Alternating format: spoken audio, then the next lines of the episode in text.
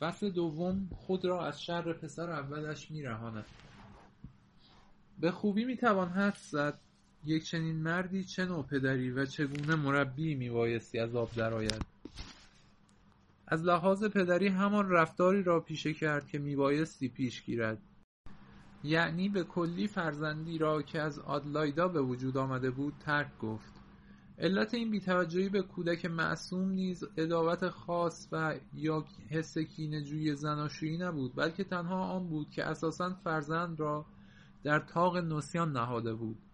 در اسنایی که فئودور نزد این و آن زبان به شکایت میگشود و اشک از دیدگان جاری میساخت و خانه خویش را به محل لهو و لعب مبدل کرده بود گریگوری خدمتکار باوفایش سرپرستی میتیای کوچک سه ساله را به عهده گرفته بود و هرگاه او به فکر میتیا نبود شاید هیچ کس دیگری یافت نمی‌شد که پیراهن کودک بیگناه را عوض کند.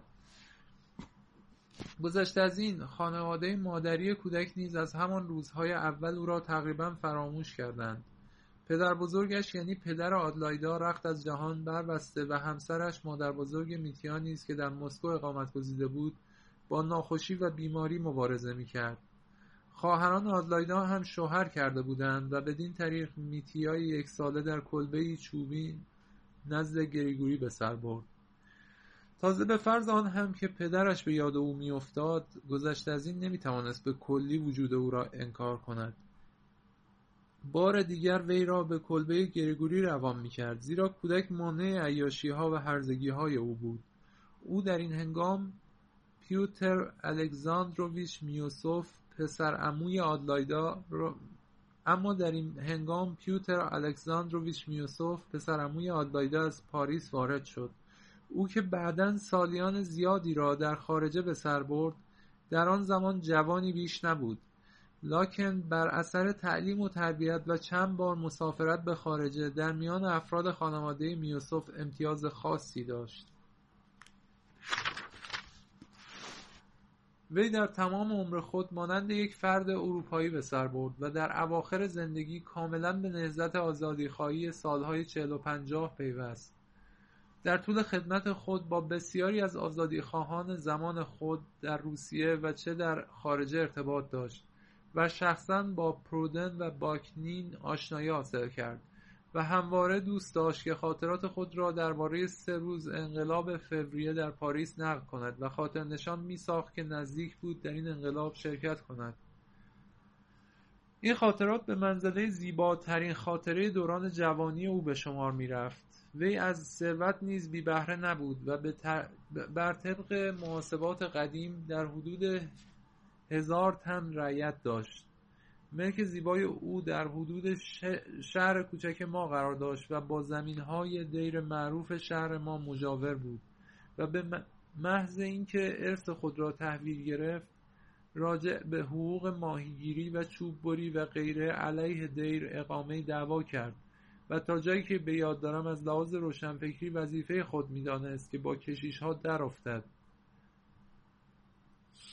الکساندروویچ میوسوف چون از ماجرای آدلایدا که او را خوب به یاد میآورد و حتی او را دیده بود آگاهی یافت و از سرگذشت میتیا خبردار شد با وجود اینکه دیگه خشم جوانی در دلش علیه فئودور پاولویچ جوش می‌زد و با آنکه فئودور سخت از او متنفر بود تصمیم گرفت که به کمک کودک بیگناه شتابد.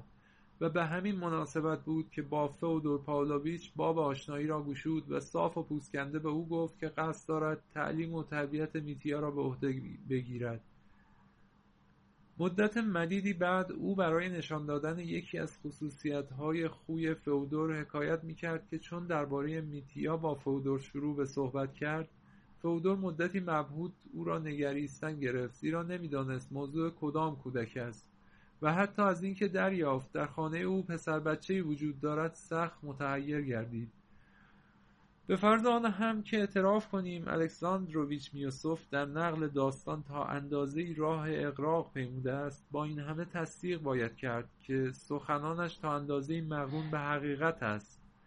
به طور کلی فئودور پاولویچ تمام عمر خود دوست داشت بازیگر باشد و در مقابل اشخاص در نقشهای غیر ای نمایان گردد. و عجب آنکه غالبا هیچ نیازی به این بازیها نداشت و گاهی مانند همین مورد میتیا این بازیها به زیانش تمام می‌شد. این مرض در بسیاری از اشخاص دیگر هم که به مراتب از فئودور پاولویچ باهوشترند زیاد مشاهده می شود باری الکساندروویچ میوسوف با فعالیت هرچه تمامتر برای رهایی بخشیدن میتیا دست به کار شد و حتی به اتفاق فودور پاولویچ به عنوان قیم کودک معین گردید.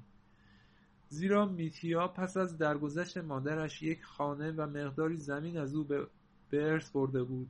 بدین طریق میتیا به خانه عمویش انتقال یافت.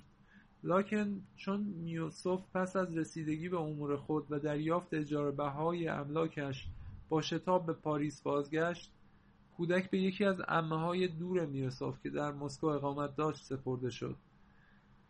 میوسوف چون به پاریس بازگشت سخت غرق در امور خود شد و او نیز کودک را فراموش کرد مخصوصا هنگامی که انقلاب فوریه روی داد. در ذهن او چنان اثری بخشید که یاد آن تا پایان عمر از زمیرش محو نشد. امه میوسوف هم در گذشت میتیا به یکی از دخترهای متعهل او سپرده شد و بعدا خیال می‌کنم برای چهارمین بار نیز به تغییر منزل داد. اکنون بیش از این در این خصوص دست نمی‌دهم به ویژه برای آنکه درباره این پسر ارشد این پسر ارشد فئودور پاولویچ گفتنی زیاد است. بنابراین فقط به نقل اطلاعات بسیار ضروری که بدون آن نمی‌توانم به داستان خود ادامه دهم اکتفا خواهم کرد.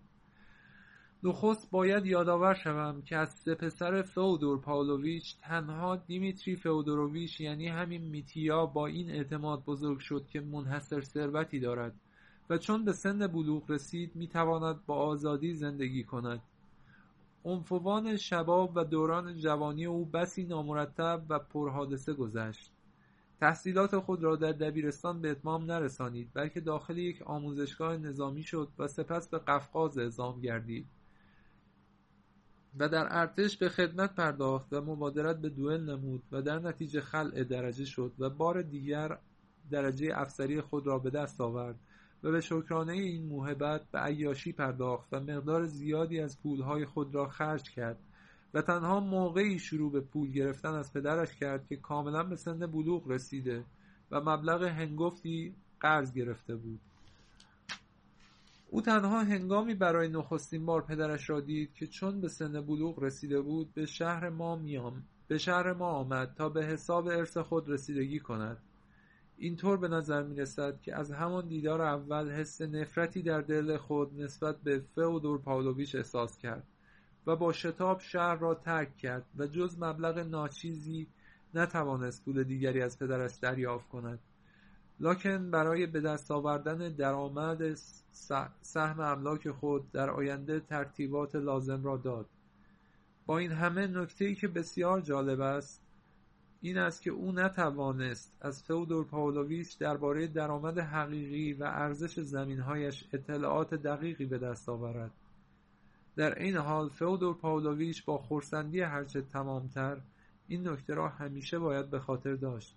دریافت که میتیا تصور می‌کند ثروتش به مراتب بیش از آن است که به ظاهر در ظاهر به نظر می‌رسد. و از این اشتباه پسرش سخت خوشحال گردید. زیرا نقشهای برای او ترک کرد. بدین معنی که با توجه به این اشتباه پسرش با توجه به این اشتباه پسرش دریافت او جوانی گیج و شتاب زده و دستخوش شهوات و عصبی است. و به آینده چندان توجهی ندارد و کافی چیزی جلوی او انداخت تا مدتی از شرش راحت بود و به همین جهت از این نقطه ضعف او استفاده نمود به طوری که هر چند وقت یک بار مبلغ ناچیزی برای او میفرستاد و سرانجام پس از چهار سال هنگامی که میتیا شکیبایی خود را از دست داد و برای تصفیه حساب قطعی به شهر ما بازگشت با نهایت تعجب دریافت که آهی در بساط ندارد. و از فئودور پاولویچ نه تنها به تدریج قیمت زمینهایش را دریافت داشته است بلکه مبلغی هم بدهکار است و به موجب دستورهایی که خودش در تاریخهای معین برای انجام برخی معاملات داده است هیچ گونه حق اعتراضی هم ندارد. میتیاس سخت ناراحت شد و چنین پنداشت که پدرش به او نیرنگ زده و دروغ می‌گوید. به همین جهت بود که از فرط پریشانی خیال به سرحد جنون نزدیک شد. و همین هم موجب وقوع ای شد که موضوع داستان اول من یا به عبارت دیگر استخوانبندی آن به شمار می رود. اما قبل از اینکه این داستان را آغاز کنم لازم است دو پسر دیگر فئودور پاولویچ یعنی برادر ناتنی می... برادران ناتنی میتیا را شر دهم و بگویم آنها چگونه به وجود آمدند